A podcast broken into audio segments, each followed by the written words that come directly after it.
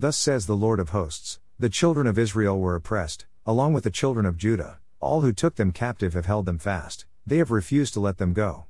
34 Their Redeemer is strong, the Lord of hosts is his name. He will thoroughly plead their case, that he may give rest to the land, and disquiet the inhabitants of Babylon. Jeremiah 50 33 34. Babylon would receive the same treatment that they gave to Judah when they were taken captive. They would be defeated by a nation from the north, the Medes and Persians, who would treat them in the same manner that they treated Judah.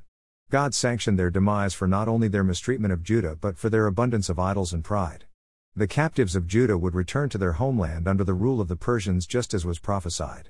The fulfillment of the prophecies given by Jeremiah are evidences of the inspiration of God's word. Peter in his epistle acknowledged that the prophet spoke under the influence and inspiration of the Holy Spirit.